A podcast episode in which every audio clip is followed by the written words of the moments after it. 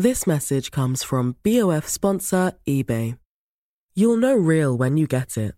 It'll say eBay Authenticity Guarantee. And you'll feel it. Maybe it's a head turning handbag, a watch that says it all, jewelry that makes you look like the gem, or sneakers and streetwear so fresh every step feels fly. eBay gets it. So look for the blue check mark next to that thing you love and be confident that every inch, stitch, sole, and logo is checked by experts. With eBay Authenticity Guarantee, you can trust that feeling of real is always in reach. Ensure your next purchase is the real deal. Visit eBay.com for terms. Savez-vous qui a réalisé la verrière du magasin Gosport Bonjour, je suis Jean-Marie Russe. Voici le Savez-vous Metz Un podcast écrit avec les journalistes du Républicain Lorrain. Rares sont les magasins de Metz à pouvoir se targuer d'avoir une pièce de verre aussi monumentale.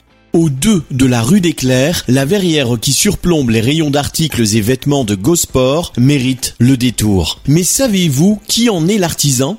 Qu'il soit client ou touriste de passage, pas un jour, ou presque, ne passe sans que des gens s'interrogent sur l'origine de la verrière du magasin Gosport, rue des Clercs. Immense et majestueuse, elle fait la fierté du personnel et participe au cachet des lieux. Mais rares sont ceux à en connaître l'histoire. Première certitude, la coupole date du début du XXe siècle et en atteste la griffe visible sur un coin de verre. Elle est l'œuvre d'un certain Wittun de Frankfurt am Main.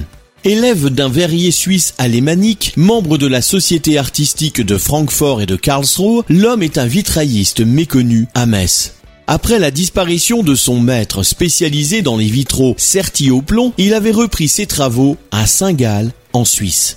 Comme dans l'immeuble de la rue Clercs, on y trouve les mêmes roses stylisées datant des années 1905-1906. Parler de la verrière, c'est bien, mais les murs méritent eux aussi que l'on s'y arrête. Datant de 1848, le bâtiment n'est ni inscrit ni classé au titre des monuments historiques, mais cela n'enlève rien à son côté extraordinaire. Comme la façade de l'Hôtel de l'Europe, actuel Hôtel des Impôts, on le doit à l'architecte alsacien Jean-Baptiste Arnist.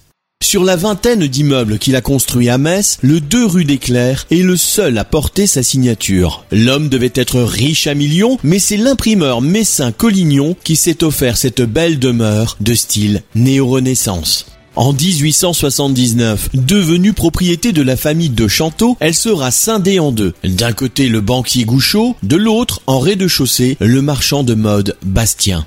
En 1913-1914, elle a été transformée par l'architecte Dedin. Sous toute réserve, c'est peut-être à ce moment-là que serait apparue la verrière de Vitoun. Banque nationale de crédit en 1932, puis Banque nationale de Paris en 1960, la Banque nationale de commerce et d'industrie s'y installera en 1975. Et puis viendra sa mutation en magasin d'articles de sport. Abonnez-vous à ce podcast sur toutes les plateformes et écoutez Le Savez-vous sur Deezer, Spotify et sur notre site internet. Laissez-nous des étoiles et des commentaires.